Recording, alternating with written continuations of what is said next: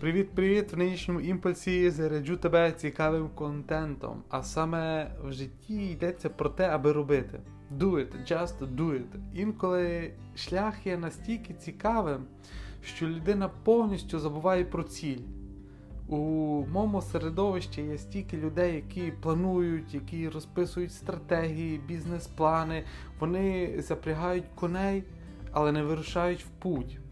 Люди, які готують човни, але не відпливають у море, які вимивають автівки, але не їдуть до лісу, не роблять жодних божевільних речей у лісі, у морі чи на іподромі, але вони постійно тільки планують. Інколи є так, що потрібно просто відчалити.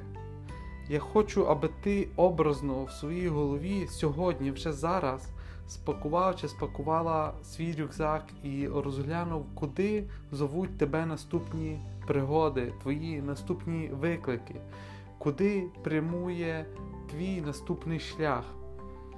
Е, де люди тобі скажуть, ти що, з глузду з'їхав чи з'їхала. Так, ти є з того суспільства вже просто божевільний, ти є інакше, ніж решта. Інакше ти би не був, ти би не була тут, у цьому клубі, у цьому подкасті.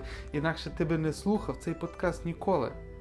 Тут є люди, які керують своїм бізнесом, своїм особистим розвитком, своїм життям, своєю маркою. Це все належить сюди.